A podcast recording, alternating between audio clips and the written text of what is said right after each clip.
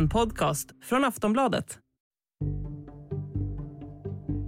Det har nu gått tio år sedan Sverker Göransson, dåvarande överbefälhavare, gick ut och sa att Sverige bara skulle klara sig en vecka utan hjälp vid ett militärt angrepp.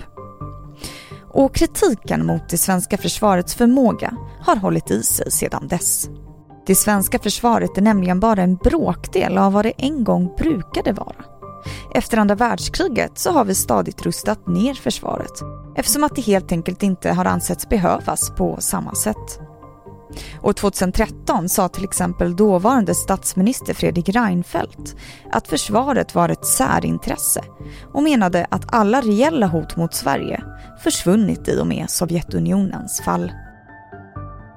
Men tiderna förändras. Nu står vi här med krig i Europa och samtidigt kommer kritik från Riksrevisionen om att det saknas personal i det svenska försvaret. Enligt deras granskning säger folk upp sig på löpande band och nu saknas det tusentals soldater. Så varför säger soldaterna upp sig? Vad finns det för andra brister förutom att man är för få? Och tvärtom, vad är det svenska försvarets största styrka? Och sist till den lite känsliga frågan. Skulle vi fortfarande bara kunna stå emot ett väpnat angrepp i en vecka? Idag i Aftonbladet Daily djupdyker vi ner i det svenska försvaret tillsammans med Niklas Wendt, reporter här på Aftonbladet. Jag heter Vilma Ljunggren. Välkommen hit Niklas Wendt. Tack. Riksrevisionen riktar ju kritik mot det svenska försvaret. Vad går kritiken ut på? Egentligen är det att Försvarsmakten har för få anställda soldater. Man har haft ett mål på 6 850 kontinuerligt anställda som skulle ha varit uppnått 2018. Men det där har man inte nått och man har legat långt under det här målet i många år och nu har man skjutit upp det till 2027. Och 2020 så var det nästan en fjärdedel av den här gruppen, ungefär ja, 1700 soldater som saknades. Så Försvarsmakten får kritik då för att inte ha prioriterat den här frågan och att styrningen för att nå det här målet har varit otydlig. Och när man pratar om kontinuerligt anställda inom försvaret så är väl det en del av organisationen för sammanlagt så jobbar det väl runt 55 till 56 000 i försvaret. Ja, precis. Det är ju de som är, det här är ju personer som är anställda för att vara just soldater. De är inte officerare eller ska huvudsakligen inte utbilda andra eller sådär. Sen finns det ju civilanställda i försvaret också. Men de här ska vara, de, de ska kriga. Det är liksom deras, att förbereda sig för det är deras yrke så att säga. Och eh, Riksrevisionen belyser bland annat att anställda säger upp sig. Varför gör de det? Ja, de har intervjuat en del soldater om det här och, och försökt dra slutsatser. Och, och, som Riksrevisionen ser det så, så handlar det mycket om bristande motivation eh, för att soldaterna får för dålig verksamhet helt enkelt. De får inte tillräckligt mycket ammunition eller de får gammal materiel eller de får inte tillräckligt många eller tillräckligt bra övningar. Så att de får, får tråkigt helt enkelt. Eh, den andra aspekten är lönerna. Eh, det är ganska, den nya lägsta lönen för en soldat är 22 000 kronor. Eh, och soldater är bland de yrkesgrupperna i Sverige som, som tjänar minst. Det, det är i nivå med fönsterputsare och kafébiträden och liknande. Samtidigt så är det ju ett utpräglat ungdomsyrke och där är ju lönerna lägre kan man säga, vilket anknyter till punkt tre. Det går inte att göra karriär egentligen som soldat. Man får bara vara anställd som soldat i max 12 år och sen måste man vidareutbilda sig till officer eller specialistofficer om man vill fortsätta i Försvarsmakten. Så det är inte så många som fortsätter så länge utan man börjar ju se sig om efter ett civilt jobb eller ett nytt jobb i Försvarsmakten. Då. Och det fjärde är att familjesituationen kan ju bli en faktor när man blir lite äldre. Eh, man kanske skaffar barn och försöker ha en ordnad tillvaro så kan det ju vara ganska besvärligt att vara borta på övning en månad på en annan ort och sådär. Särskilt då om man tycker att lönerna och förmånerna är för dåliga. Men en del av det där du nämnde, som att man inte får eh, tillräckligt med övning eller materiel för låg lön, det låter ju som budgetfrågor, eller? Ja, i viss mån är det ju så. Alltså, det har väl konstaterats nu att det senaste försvarsbeslutet satte upp mål som det inte fanns pengar till. Det var helt enkelt underfinansierat. Samtidigt är det också så att försvaret försöker upprätthålla en balans då mellan förmåga idag och förmåga imorgon. Uh, om man inte räknar med att kriga inom några år, då, då kan det ju upplevas som slöseri att köpa granater som ruttnar bort i ett förråd eller ha soldater som förbereder sig på ett krig som inte kommer då. Det kostar ju pengar. Och då kanske man hellre vill investera i ett nytt vapensystem som kommer vara klart om 5-10 år och göra att man blir mycket starkare då. Så det där är ju inte alldeles lätt att få den där balansen rätt. Men, men just nu har det blivit uppenbart att, att eh, det har egentligen behövts läggas mer pengar på det som man behöver kunna göra nu. Bland annat soldater då. Men politiker har inte prioriterat försvaret utan snarare rustat ner. Ja, så har det varit fram till ungefär 2015 så, så rustades ju försvaret ner ganska kraftigt och sen har det ju rustats upp då. Uh, och om den takten har varit tillräcklig har det väl varit lite delade meningar om. Och 2015, var det då i samband med att Ryssland annekterade Krim? Eller? Ja, precis. Det var väl som en reaktion på det egentligen, att man gjorde ett, ett nytt försvarsbeslut och såg att, att Sveriges förmåga att eh, försvara Sverige helt enkelt var liksom nedsatt och man hade inte prioriterat den sen, sen slutet på kalla kriget. Det var ju egentligen så att under efterkrigstiden och under hela kalla kriget när Sovjet fanns, då byggde Sverige upp ett jättestort värnpliktsförsvar där nästan alla unga män utbildades och krigsplacerades någonstans. Uh, och det där var ju ett, system med väldigt många styrkor, men den stora svagheten var ju att man nästan inte hade några förband som gick att få tag på snabbt. Utan alla var ju tvungna att lämna sina civila jobb åka någonstans, hämta ut vapen, samla sig, försöka formera sig till en militär enhet och så. Under den där tiden var ju Sverige väldigt sårbart. Så efter kalla kriget när det direkta krigshotet mot Sverige försvann i princip så, eh, så började man ställa om försvaret och göra ett insatsförsvar av det. Och det var i den vevan som man införde professionella anställda soldater just för att ha soldater man kunde sätta in snabbt och som alltid var tillgängliga och högt utbildade. Men nu då när krigshotet har kommit tillbaka i vårt närområde så, så försöker man bygga upp en hybrid av de här två systemen. Man har de anställda soldaterna kvar för att ha en snabb insatsstyrka. Och så har man då värnplikt som ska fylla på massan av soldater som, som man kan mobilisera i krig. Så Sverige, målet nu är att ha en krigsorganisation som innehåller 90 000 personer. Och av dem är då ja, knappt 7 000 anställda soldater. Så de ska ju ta första stöten då medan de andra mobiliseras kan man säga. Men det här med värnplikten som du nämnde, den återinfördes ju 2018. Borde inte det hjälpa nu? Borde liksom inte börja fyllas upp? Jo, det, gör, det ger ju en större pool att rekrytera soldater ifrån. Men det är ju så att de som utbildas med värnplikt, de eh, gör ju sin utbildning eh, och blir en soldat eller ett gruppbefäl eller någonting sånt.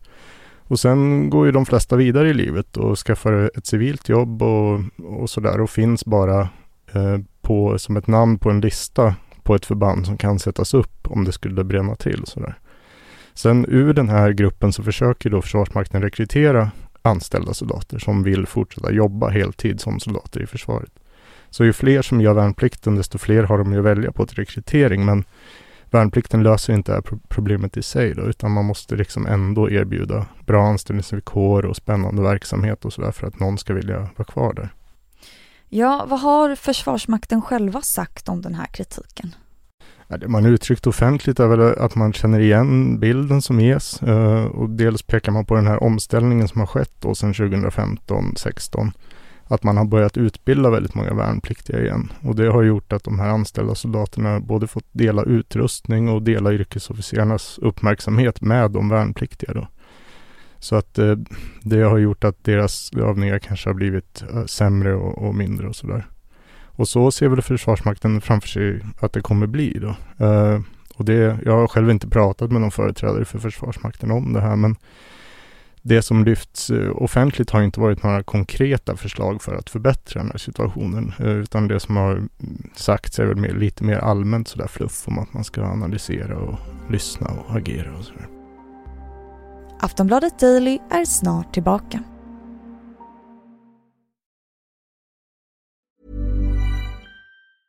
Cool fact a crocodile can't stick out its tongue. Also, you can get health insurance for a month or just under a year in some states. United Healthcare short term insurance plans, underwritten by Golden Rule Insurance Company, offer flexible, budget friendly coverage for you. Learn more at uh1.com.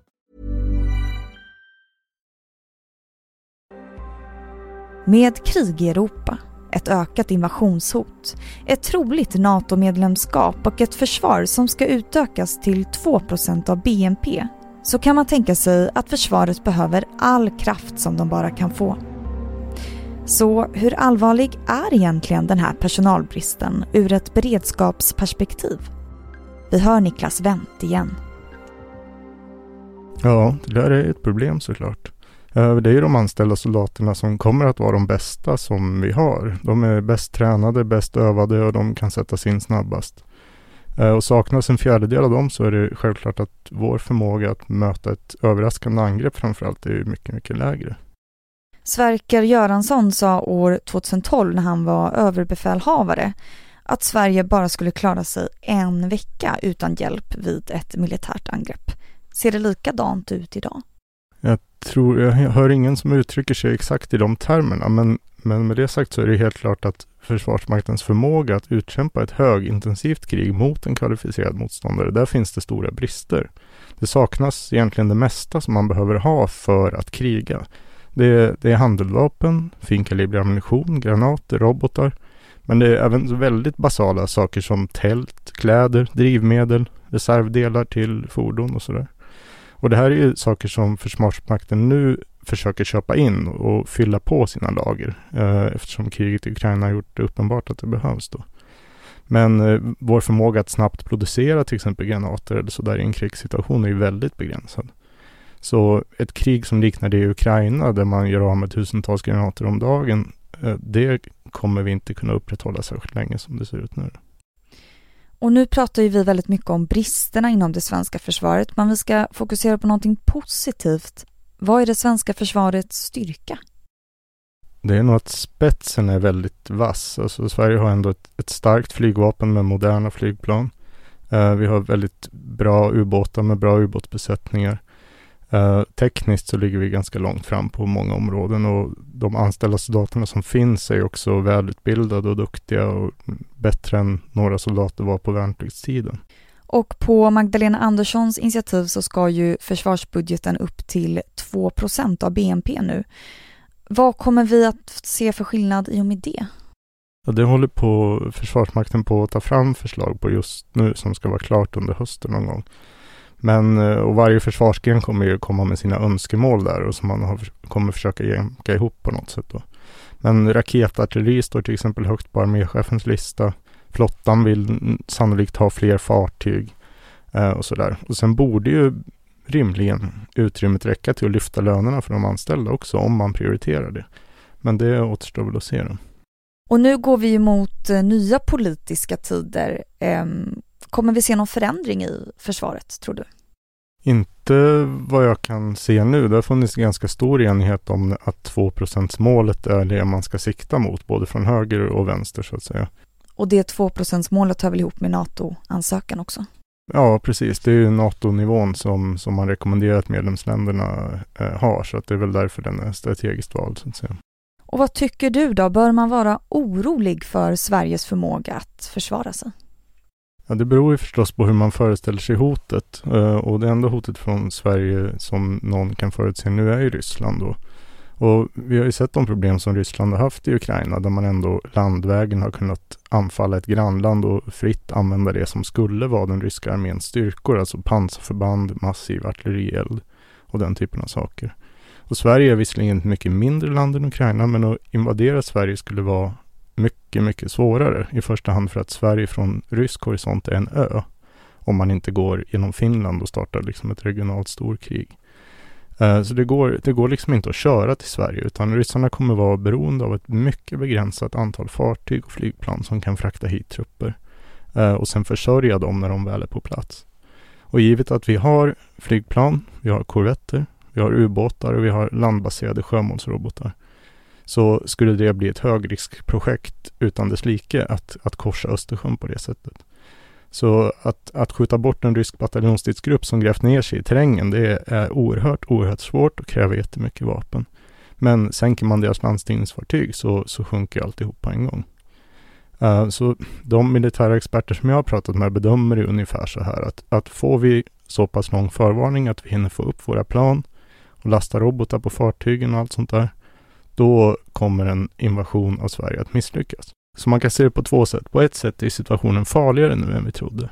Eftersom Ryssland med sin invasion har visat sig vara kanske mer irrationellt än vi trodde och mer berett att ta stora risker än vi trodde.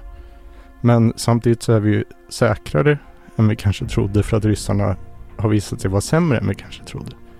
Så jag tycker nog inte man ska vara orolig. Du har lyssnat på Aftonbladet Daily med Niklas Wendt, reporter här på Aftonbladet. Jag heter Vilma Ljunggren och tack för att du har lyssnat så hörs vi snart igen.